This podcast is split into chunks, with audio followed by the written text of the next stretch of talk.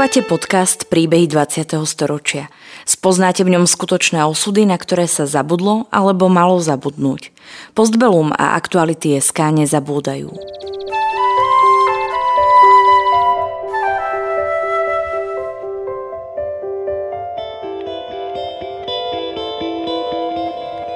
Vďaka konkrétnym príbehom sa dozviete, akým osudovým dilemám museli naši rodičia, starí rodičia, prarodičia čeliť.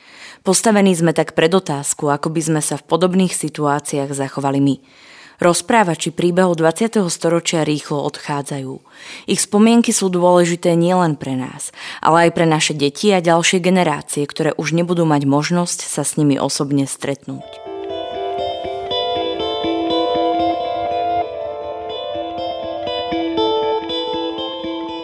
Výtvarník Miroslav Cipár akoby stelesňoval étos dnešnej revolúcie.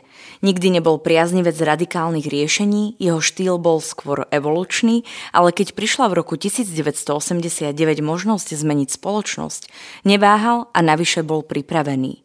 Patril k najdôležitejším aktérom dnešnej revolúcie a napriek tomu odmietol všetky výhody a funkcie.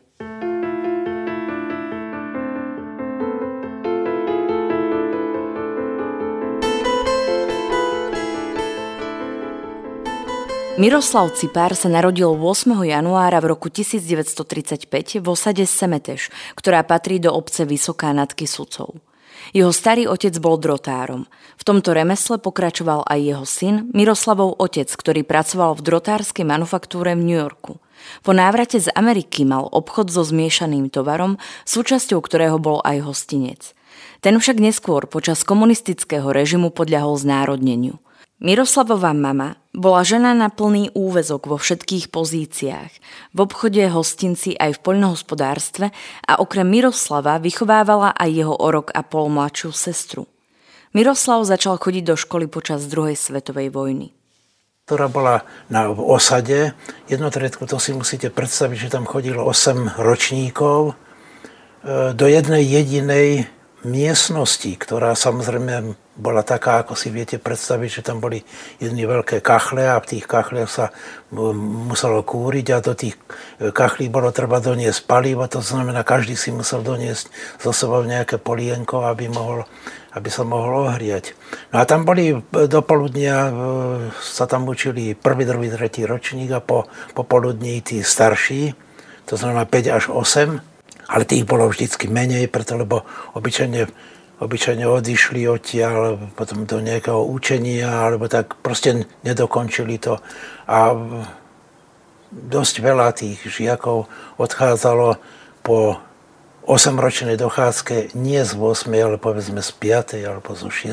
triedy, pretože prepadali, čiže tam celá tá úroveň bola veľmi, veľmi teda limitovaná jednak tými podmienkami, bola osada, do ktorej sa chodilo zďaleka a široka. E, tie deti chodiť ani tam poriadne nemohli, preto lebo nemali v čom. Lebo brat mal topánky a išiel do lesa pomáhať otcovi, ten mladší už nemohol ísť do školy, lebo nemal si čo obuť. Čiže asi také, takéto veci. Oni, oni, tie deti, oni tie deti si nevedeli, nevedeli o tom, že by mali nosiť so sebou nejakú, nejaké jedlo, preto lebo ho nemali. Semetež bola osada vzdialená od strediskovej obce 7 kilometrov a spôsob dopravy bol taktiež komplikovaný. Do školy, kostola, na úrad či k mesiarovi sa chodievalo peši cez kopec, les a zložitý terén, čo trvalo približne hodinu. V tejto oblasti sa taktiež zhromažďovali partizáni. U nás bola e, tá partizánska vojna veľmi skoro, preto lebo tam tých, tých, tej oblasti, hlavne tých, tej slieskej oblasti, tam sa zhromažďovali partizáni už dosť, dosť teda skoro. Tam dokonca potom padali aj e, parašutisti, ktorí, e, ktorí tam potom organizovali vlastne ten odboj tak ako vojenský, preto to boli všetko dobrovoľníci, ktorí potrebovali velenie, teda vlastne nejaké vedomosti o tom, že ako sa vedie partizánska vojna.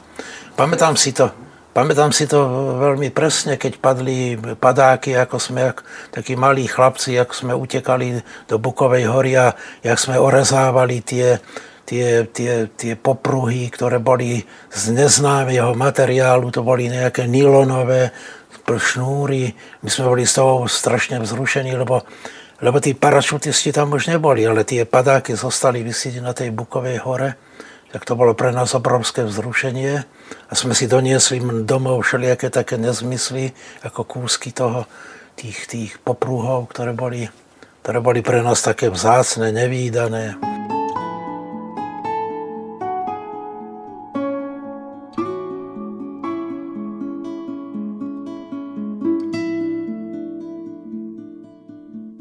Vojna tu prebiehala od roku 1943 a po vypuknutí povstania to bolo horúce územie, kde zasahovali jednotky odbojárov a parašutistov. Takže veľmi často sme ich tam videli, ale rovnako často sme videli aj nemecké jednotky, ktoré sa tam asi tiež veľmi často stretávali v otvorenom konflikte.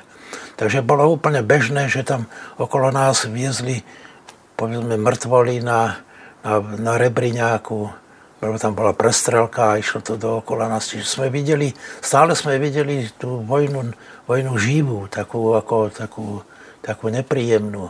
No a tam potom na samý koniec to vyvrcholilo tým, že, že tam e, takí amatérskí partizáni veľmi neodborne založili v ceste míny, ktoré tam takú pozdnú, takú devastovanú a demoralizovanú e, jednotku vlasovcov, e, proste ich to tam prekvapilo, to tam vybuchlo, zabilo tam, zabilo tam voja, jedného z tých, z tých vojakov a e, konia, proste to tam, proste ich tam rozstrelalo im to jednu tú, lebo to bola jeden ten voz, no to si musíte predstaviť, že to boli vozy, ktoré vyzerali asi tak ako tie staré cigánske e, rebriňáky, ktoré mali mali tie plachty, ako ktoré zastrešenie, boli ťahané koňmi a tam na tom sa viezli unavení, vlastne takí demoralizovaní, zničení vojaci, ktorí vlastne e, e, prevažne boli tlačení zo svojej vlasti, lebo to boli aj tí utečení, tí no, vlasovavskí vojaci, ktorí utekali vlastne z vlas, vlastného územia, z vlasti do cudzie, boli vytláčaní svojimi vlastnými do cudzieho územia, tak si viete predstaviť asi, aká bola ich e, kondícia duševná. Po tomto výbuchu však nasledovala odveta. Vypálenie osady a postrieľanie 21 mužov, ktoré sa označuje ako semetežská tragédia. 22.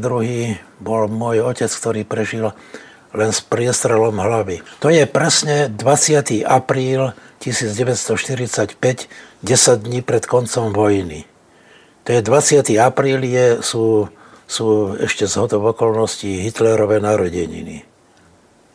Takže to je, to, to je dátum, ktorý si ja musím zapamätať, alebo teda som si ľahko zapamätal, preto lebo môj otec, ktorý mal vtedy 45 rokov, sa dožil potom 4, 9, ďalších 45 rokov a ako 90, takmer 91 ročný, zomrel 21. apríla. Čiže polovička života do neho strieľali.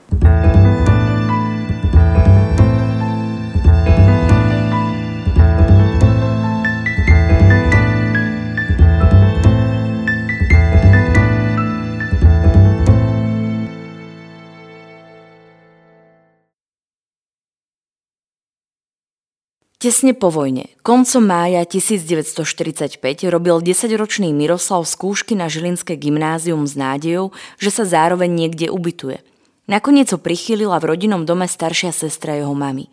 Potom šiel do sirotára, kde bol dva roky u Vincentiek ako gymnazista a neskôr býval na rôznych internátoch a privátoch či vo františkánskom kláštore, ktorý obsadili partizáni. Tí z toho urobili dievčenský internát, kde Miroslav mohol spávať v koženom kresle. Nástup komunizmu rodina ťažko znášala.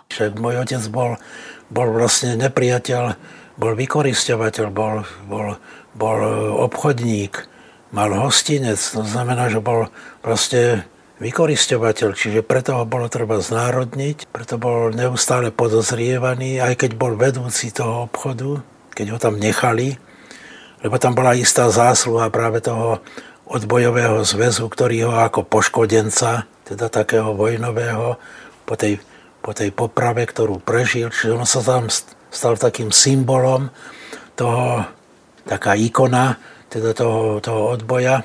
Takže tam e, si predstavte, že on keď mal, môj otec keď mal 54-55 rokov, ja som vtedy bol už v Bratislave na vysokej škole a prišla mi správa teda, že mám prísť, že otec je na tom veľmi zle. To veľmi zle bolo e, práve to psychické, že on sa úplne zrútil. Jednak to bola kríza taká chlapská, celkom normálna v 55 rokoch. A potom to bola kríza práve taká ako toho zmyslu života, že on založil nejaký, proste postavil dom, viedol nejaké, proste suverénne viedol, viedol svoj, svoj podnik, svoje hospodárstvo, bol autoritou medzi ostatnými ľuďmi, ako, ako taký ako dôveryhodný človek, ak to teda ja ako syn môžem povedať.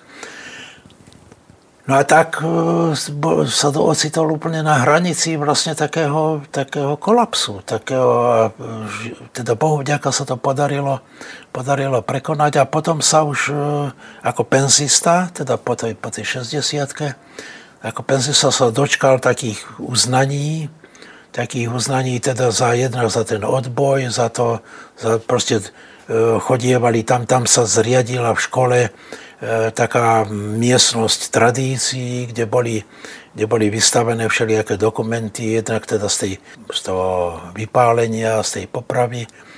A, a tam otec, keďže býval vedľa, tak tam chodieval e, rozprávať s výpravám školských detí, ktoré tam vždy putovali, teda putovali tak na to miesto, že tej tragédie a tento človek rozprával celý ten príbeh. Takže on to mal tak ako celé pekne usporiadané, tak vedel to vypovedať za každým veľmi teda plasticky.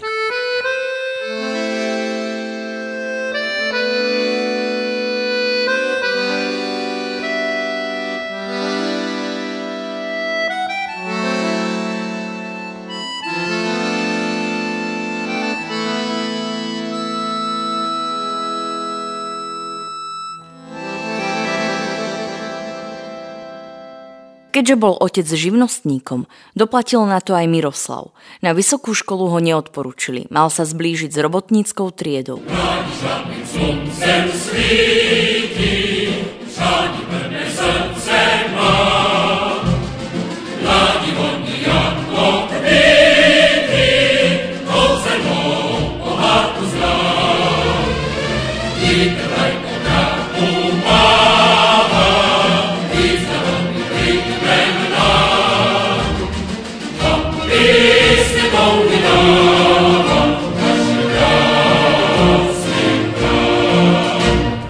Ja teda chlapec z, z Kopanice, kde som žil medzi samými takýmito tými vlastne prostými ľuďmi. Ja som mal sa ich zblížiť s robotníckou triedou.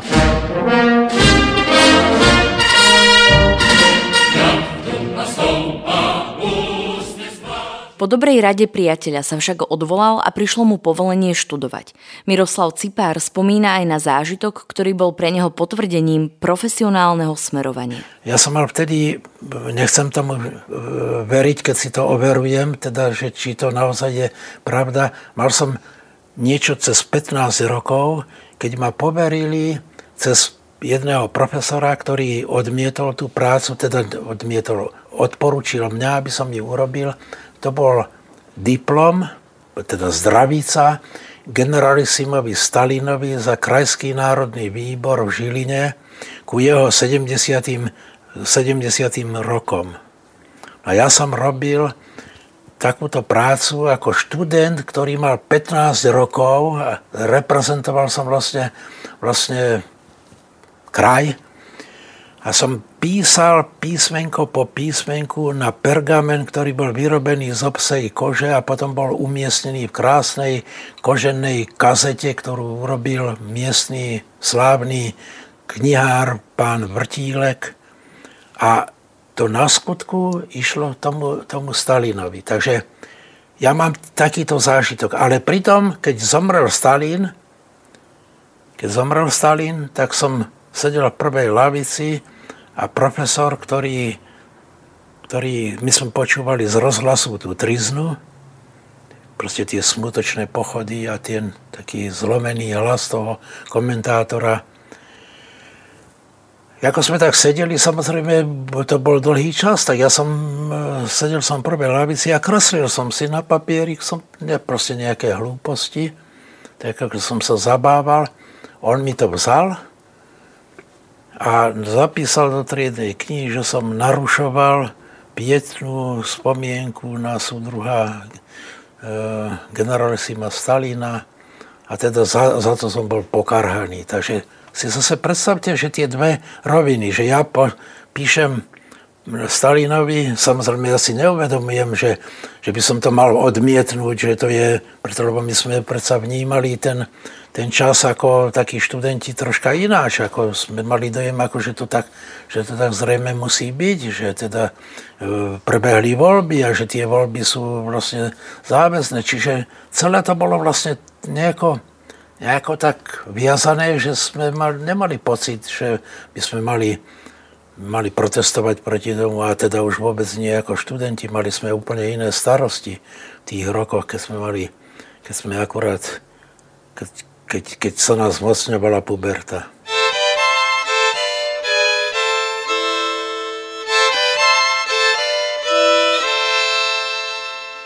So spolužiakmi potom v kvarte založil kolektív Pabla Picasa.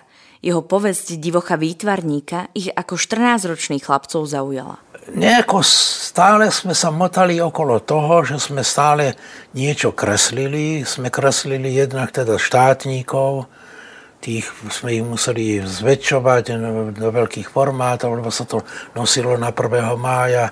V sprievode sme malovali transparenty, kde bolo treba písať každé písmenko ručne, lebo neboli fonty, neboli počítače, neboli tlačiarne, čiže všetko bolo treba ručne písať. A tam som zistil teda, že tie písmenka sú, každý, každé to písmenko môže byť iné. Že sú malé písmená, že sú veľké, že majú rozličnú hrúbku, že majú serify, teda, že majú petky, že majú proste vždy nejaký charakter. Že ma to začalo zaujímať, až som toto vchádzal, až zrazu som zistil, že ma to zaujíma, že by som to chcel študovať. A keďže som ale chodil na reálne gymnázium, tam chodili všetko takí e, chlapci, ktorí chceli byť inžinieri. To znamená, že aj my sme mali byť inžinieri. Ale mal som tam troch spolužiakov, ktorým, s ktorými sme sa dohodli, že pôjdeme na Vysokú školu výtvarných umení a sme, sme to po istých peripétiách sa nám to naozaj aj podarilo a všetci štyria sme skončili tú vysokú školu. Miroslav Cipár sa po gymnáziu nedostal na VŠVU. Vyštudoval pedagogickú fakultu v Bratislave a keďže bol promovaný pedagóg, mal nastúpiť na miesto učiteľa v Spišskej Starej Vsi. Podarilo sa mu však vybaviť si príjímacie skúšky na VŠVU a tak, aj keď s meškaním 1,5 mesiaca, nastúpil na školu. Taký žart fungoval, že tí, ktorí niečo vedia, tak tí idú študovať malbu. Tí, ktorí sú horší, tí idú študovať grafiku, tí, ktorí sú ešte horší, tí idú študovať reštaurovanie a tí, ktorí nič nevedia, tí idú študovať teóriu. Takže to sa rozprával taký, taký vtip, ktorý, ktorý bol do značnej miery pravdivý. A tam ešte bola potom hierarchia v tej ten, kto išiel študovať malbu, tak mal tri možnosti, lebo boli tri, tri školy. Takže tí najlepší išli ku Mudrochovi, tí horší ku Želibskému a tí najhorší išli ku Čemickému. Miroslav Cipár chodil na prípravnú maľbu jeden rok a potom prestúpil k Vincentovi Hložníkovi, ktorý na škole založil monumentálnu maľbu a bol jedným z prvých absolventov monumentálnej školy. Neverím to, na to, že by mohol profesor ovplyvniť. A keď ovplyvní, tak skôr negatívne. To znamená, že študent prevezme jeho spôsob e, práce, to znamená myslenia a dokonca aj toho, tej realizácie. Čiže E, ten dôležitý človek bol určite Vincent Ložník, ale aj predtým Peter Matejka, ale to boli, e, to boli vlastne také veľmi letmé dotyky, kedy oni prišli na korekciu a povedal páru, páru slov ku mojej práci a po týždni prišiel znova a povedal znova páru slov, čiže vlastne taký, celé to bolo nepodstatné. Skôr sme si všímali ich prácu. Čiže sme skôr si sledovali to, čo oni robia, že nie ich pokyny. Takže to je asi, to je asi tá pravda. Ja neverím teda na, na to, že sa dá umenie učiť. Umenie sa musí sám niekto, kto chce teda robiť umenie, musí sa to sám naučiť. V polovici 50. rokov na VŠVU nastali zlé časy. Miroslav Cipár spomína, že profesor Ľudovít Fula odišiel a vládli tam tí, ktorí mali na starosti administratívu.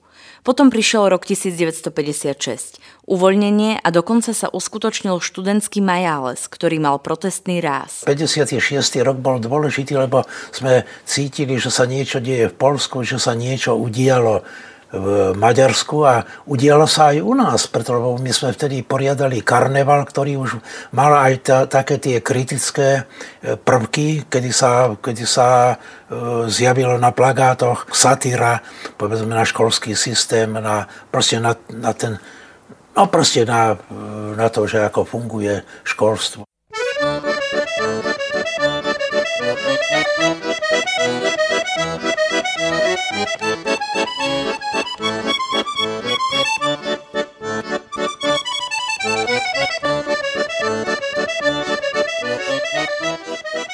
Na čele pochodoval na takom chatrnom koníkovi ako Don Quixote Albin Brunovský a za ním na motorke, ktorá bola moja, teda moja no, otcová motorka, na tej som s mojím kamarátom e, jazdil. Boli sme oblečení ako, ako rytieri.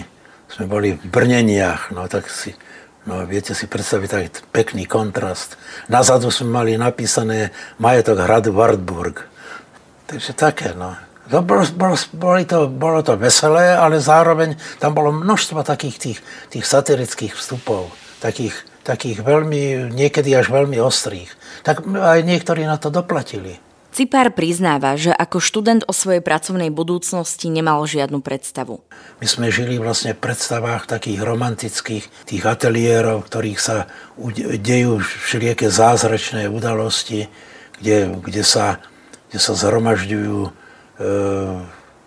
rozliční divní, divní ľudia, ktorí, ktorí tam majú modelky a pije sa tam, proste žije sa bohémsky život. My sme mali také, také predstavy, samozrejme, samozrejme oni tie predstavy, predstavy do istej miery boli viazané aj na tú podobnosť s našou súčasnosťou. Naši umelci boli všetko bohémy. To boli bohémy, ktorí chodili e, s rozviatými kabátmi po korze, mali na, nakrivo položené klobúky, e, e, chovali sa veľmi teda nezvykle, boli viditeľní aj medzi v, v dáve, čiže nás to ovplyvňovalo, ale, ale ten, ten spôsob teda uvažovania umeleckého, ten, ten bol stále niekde v pozadí. My sme nevedeli, že ako to bude. Sme nevedeli, kde budeme robiť, robiť svoju prácu, kde budeme mať ateliér, či budeme mať ateliér. Vtedy, vtedy sa robili ateliéry pre umelcov, ale tie boli, boli prevažne obsadené. Takže my sme sa e, pohybovali vlastne v takej, takej nejakej bublíne, ktorej e, bolo všetko neisté. No a potom na samý koniec sa stane to, že skončíme školu, a musím ísť na dva roky na vojnu. Takže po 8 rokoch štúdia idem na dva roky na vojnu. A už, a už nič sa nedá nie robiť, len, len brániť vlast pred imperializmom. Vojáci, dejte výstrahu, je síla v naší zbraní. Nepřítel ztratí odvahu, jak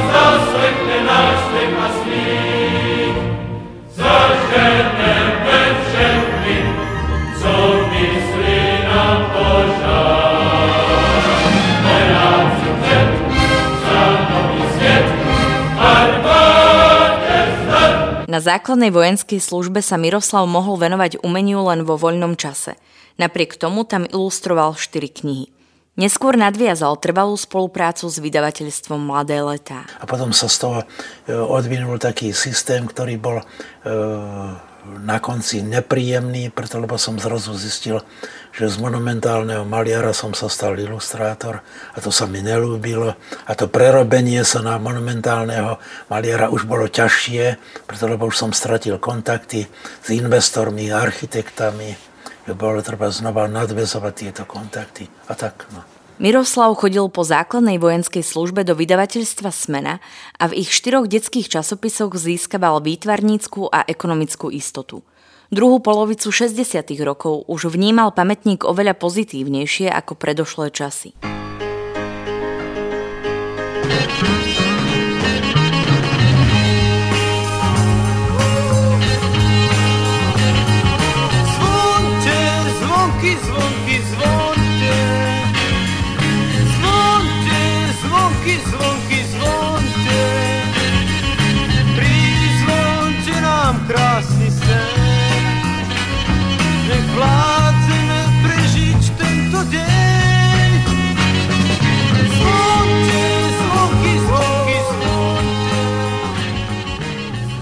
To je, to je veľmi krásne obdobie, preto vtedy sme boli e, vlastne začínajúci umelci, keď to tak poviem, to znamená, e, veľmi dôležitá bola tá atmosféra, v tej atmosfére sa udiala množstvo veľmi dôležitých udalostí, ktoré ovplyvnili náš život, ktorými sme aj my ovplyvnili ten život. Čiže sme, sme boli súčasťou nejakého hnutia, alebo teda nejakej nálady, ktorá umožnila vzniknúť mnohé, mnohé, mnohé inštitúcie, teda pomohla vzniknúť mnohým inštitúciám, mnohým festivalom a všeliekým proste udalostiam, ktoré dovtedy bolo nezná, boli neznáme. E, keďže sme boli e, začínajúci výtvarníci a mali sme už za sebou dosť teda zaujímavú tvorbu, ktorá, ktorú sme si e, vedeli oceniť, ale nemohli sme sa s tým pochváliť nikde v zahraničí, pretože sme boli uzavretí. Do zahraničia sme nemohli ísť vystavovať, tak sme uvažovali o tom, ako to spraviť. Tak sme prišli na ten fígel, že pozveme zahraničie ku nám. A keďže, keďže sme vedeli, že my sa nemôžeme E, rovnať s nimi úrovňou poligrafie, pretože oni mali krásne knihy na západe a my sme mali veľmi teda e, nerozvinutú poligrafiu, tak sme povedali, budeme sa porovnávať originálmi. Tak vzniklo Bienále ilustrácií, ktoré žije doteraz. Bienále mladého umenia zorganizovali v Bratislave. To už Miroslav veril, že je koniec starých časov a skostnatení komunisti sú minulosťou. Pribudali zaujímavé projekty, výstavy, podujatia. Miroslav Cipár hovorí, že vtedy boli skrátka vo forme. A vtedy bol vo forme aj, aj Dubček, vtedy sme ho prvýkrát videli ako človeka. Sa mi ľúbi, že som ten, to, to predstavenie v aréne som videl a sa mi veľmi ľúbilo takéto pomenovanie politik, ktorý sa usmieval. Lebo dovtedy sa politici neusmievali, boli veľmi vážni, preto lebo bola veľmi vážna situácia v ohrození imperializmom. Takže vtedy e, som videl prvýkrát e, politika, ako je rybací šalát. Som ho videl ako v bufete pod Michalskou bránou, som videl, že tam vošiel, dal si navážiť rybací šalát, aj ho jedol a ja som stál s otvorenými ústami a som sa díval, akože politik, pre, to, čo bol ústredný tajomník, je rybací šalát. Prišiel však 21. august 1968 a s ním aj nasledujúce udalosti. Takže tak, tá situácia bola taká euforická, čiže pre nás, pre nás to vyzeralo tak, ako že to bude navždy trvať a toto nám pripadalo také, ako že to, to sa musí veľmi rýchle vyriešiť. Však to predsa máme na to, na to vládu, máme ľudí, ktorí to, máme Dubčeka, nie, to určite sa vyrieši veľmi rýchle. Uvedomenie reality však prišlo veľmi skoro. A tak to sa dalo, dalo veľmi rýchle e, vycítiť z nálady, e, také všeobecné nálady, lebo ľudia sa začali báť a predovšetkým sa báli o svoje členstvo v strane a potom sa báli o svoje postavenie v zamestnaní. Čiže to bola všeobecná nálada, čiže tá eufória prešla vlastne do takej skepsy a tá skepsa bola taká všeobecná. To bolo, to bolo také, ako keď e, keď e, slnko zatiahnu čierne mraky. To zrazu ste cítili všade, na, na každom kroku. Že tam už, už tam už tam prestalo niečo fungovať. Dokonca mám taký dojem, aj tie, aj tie medziludské vzťahy začali, prestávali fungovať tak, tak teda tak nejako normálne.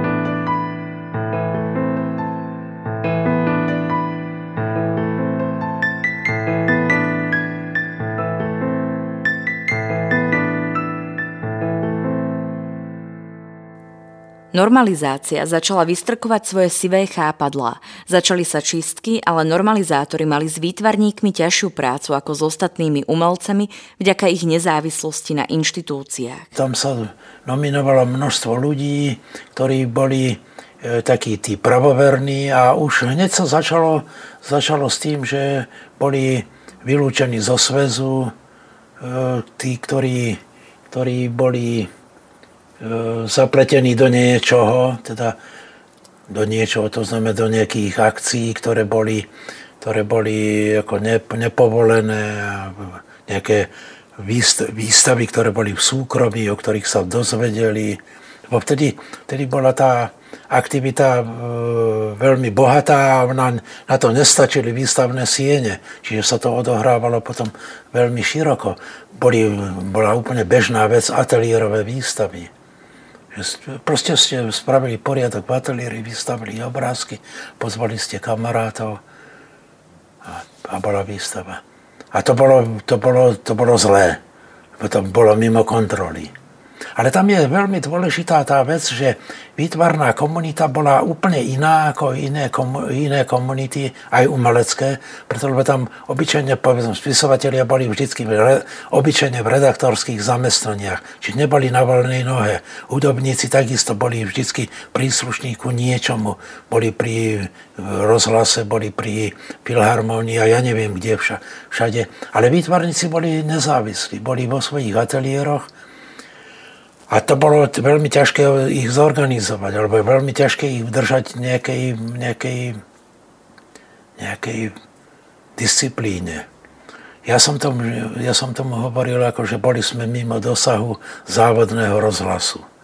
Lebo ten závodný rozhlas vždy ohlasoval, že čo treba robiť a čo sa nesmie robiť a kedy sa majú zhromažiť, kedy majú odísť zo zamestnania také a vyhrávali potom budovateľské pesničky a to my sme nemali toto.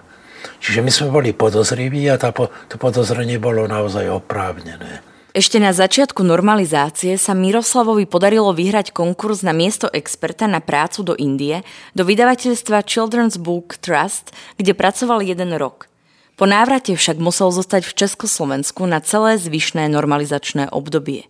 Až v marci 1989 sa mu podarilo opäť vycestovať – Veľvyslanectvo USA v Prahe ho vybralo spomedzi mnohých uchádzačov z celej republiky na jednomesačný štipendijný pobyt do Ameriky. To bolo v dobe, keď sa zdalo, že dlho očakávané zmeny sú už na dosah. E, ako by som to povedal pres, presne, tak e, sme túžili potom, aby sa ten, aby sa ten režim, teda ten spôsob toho, tej našej existencie, aby sa zmenil. A, a pre nás nebola e, jednoznačná podmienka toho, že sa to musí stať revolučnou cestou, alebo teda nejakým dramatickým zvratom. Mali sme dojem, že tak ako v 60. rokoch, že sa to môže vyvinúť ku nejakému vylepšeniu celého toho, toho, toho do tej existencie našej, teda tých pomerov. A, a naozaj sa to aj postupne dialo. Však to vlastne sme zistovali, že keď prišla perestrojka, nie, keď, keď prišli také tie prvé, prvé udalosti, ktoré sa udiali v jednotlivých krajinách, tak to už bolo, bol jasný dôkaz toho, že sa niečo deje, že sa niečo vyvíja ku, ku, ku tomu, čo si predstavujeme ako východisko. Takže tak nejako to bolo. A, e, dôležité je práve to, že stále bolo viacej tých ľudí, ako keby tí ľudia, ktorí to zabetonovávali, ako keby boli na úbyte, jednak teda starli a odchádzali a jednak ako keby boli menej aktívni. Takže tá, stále sme mali pocit, ako že nás je viacej tí, ktorí chceme tú zmenu. Ako že máme oporu jeden v druhom. Že môžeme nahlas rozprávať e, veci, ktoré si myslíme Čiže to bola taká ako, ako ten pocit tej nádeje.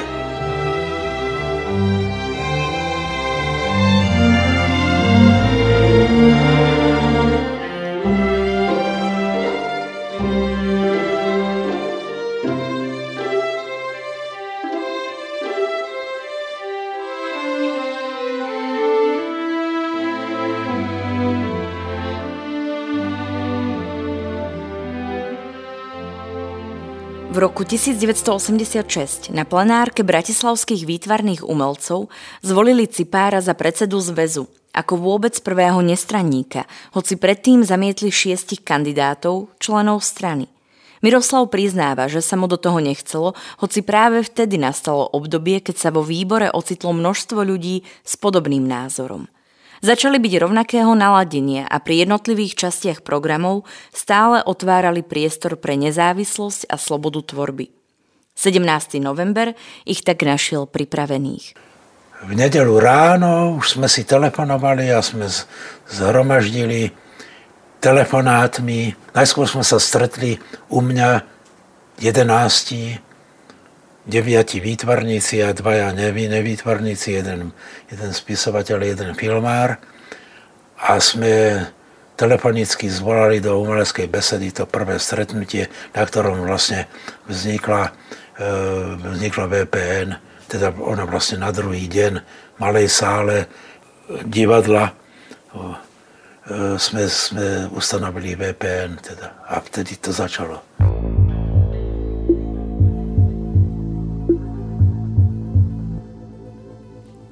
Neskôr sa stal Miroslav súčasťou koordinačného centra VPN, no do politiky nikdy netúžil ísť. Mne to bolo dokonca, dá sa povedať, že také ako nepochopiteľné a niekedy až komické, že som ja mal povedzme rozhodovať ako člen koordinačného výboru VPN o tom, kto bude minister kultúry. Teraz sa prišiel niekto predstaviť a ja som mu mal dávať otázky, že ako bude riešiť toto, alebo on. Ja som si pripadal ako nekompetentný. Čiže som, mne to pripadalo až niekedy veľmi taká, až ako, ako smiešné, ako že, kde, kde, kde, som, kde som sa to ocitol. Takže ja som veľmi, veľmi rýchlo, ja som odmietol všetky takéto ponuky, aj na, napríklad ponuky na Vysokú školu výtvarných umení, na nejaký pedagogický post, to som odmietol teda s takým poukazom, že neviem riadiť ani seba, že nemôžem riadiť nejaký kolektív. Hoci predtým som to snad dokázal ako predseda mestskej organizácie, ale bola to taká obranná formulka, ktorá fungovala. No veď to je práve také zaujímavé, že jedného dňa po desiatich rokoch po, po, po, po tom novembri prišli za mnou z rozhlasu, že by chceli so mnou rozhovor. A ja hovorím, ale však ja som úplne mimo politiky, ja som súkromná osoba. No áno, ale že vy ste taká zaujímavá osoba, že vy ste z toho nič nemali. Ja hovorím, ale však z toho nikto nič nemal. A teraz mi začali vymenovať, tak ten je profesor, tento je riaditeľ, tento je a jedno po druhom som zistil, že majú naozaj všetci posty nejaké. Že sa dostali na nejaké... Že na ja jediný som tak dobre, tak ak chcete rozhovor, tak sa pýtajte. Takže so mnou je to tak. Hoci sa do Nežnej revolúcie Miroslav okamžite aktívne zapojil a po roku 1989 pomáhal budovať demokraciu, k niektorým súčasným prejavom je kritický. Tam e, je množstvo takých mentálnych obmedzení, a tie mentálne obmedzenia sú istý druh pohodlnosti, ktorý, ktoré, ktoré výdam dosť často u mladej, mladej generácii, ktorá, teda u, mladej, u niektorých mladých ľudí, s ktorými som sa dostal do kontaktu, že oni majú skôr tendenciu z, zúčastňovať sa na blahobite, zúčastňovať sa na pôžitkoch tohto sveta. Že to je vlastne niečo také, ako, ako to napísal Milan Kundera Viete, že akože to, to je tá, to je ten, ten, ten neuveriteľne, to proste neznesiteľný tlak toho blahobytu. Že to je, že to je vlastne ten, ten problém, lebo množstvo mladých ľudí e, je suverénnych a idú do sveta bez barzakých problémov a zúčastňujú sa ho, e, preto majú chuť, chcú niečo, niečo dokázať a robia, robia zázračné veci také, že niekedy niekedy e, sa mi zdá, ako, že teda je to nespravodlivé, že sme my nemali takéto príležitosti. Oni ich majú a mnohokrát ich nevyužijú. Čiže nič iné, len, len teda e, troška guráže pustiť sa do, do nejasných projektov. Na dome, v ktorom sme, v ktorom sme bývali na Michalskej ulici, je od Segnera nápis, to sa tam dá prečítať, je to myslím v latine, a je tam napísané, čo vznikne z odvahy, pretrvá. To je to posolstvo.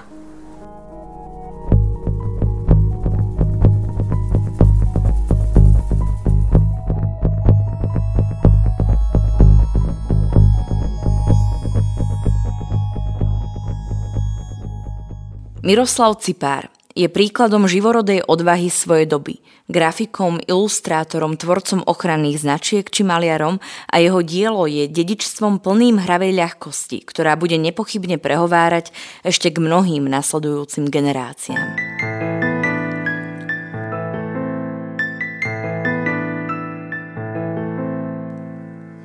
Príbeh Miroslava Cipára nahral a spracoval Filip Paučík. Príbehy 20. storočia v Postbellum zaznamenávame, aby sme o ne neprišli, aj keď to už sami ich rozprávači nebudú. Aby sme nezabudli na hrôzy, ktorým boli vystavení. História dnes býva často spochybňovaná a pre mnohých je neznáma. Podporte našu prácu aj vy pravidelným finančným príspevkom na www.postbellum.sk. Ďakujeme. Podcastom vás prevádzala Sandra Polovková a spolupracoval na ňom Marian Jaslovský.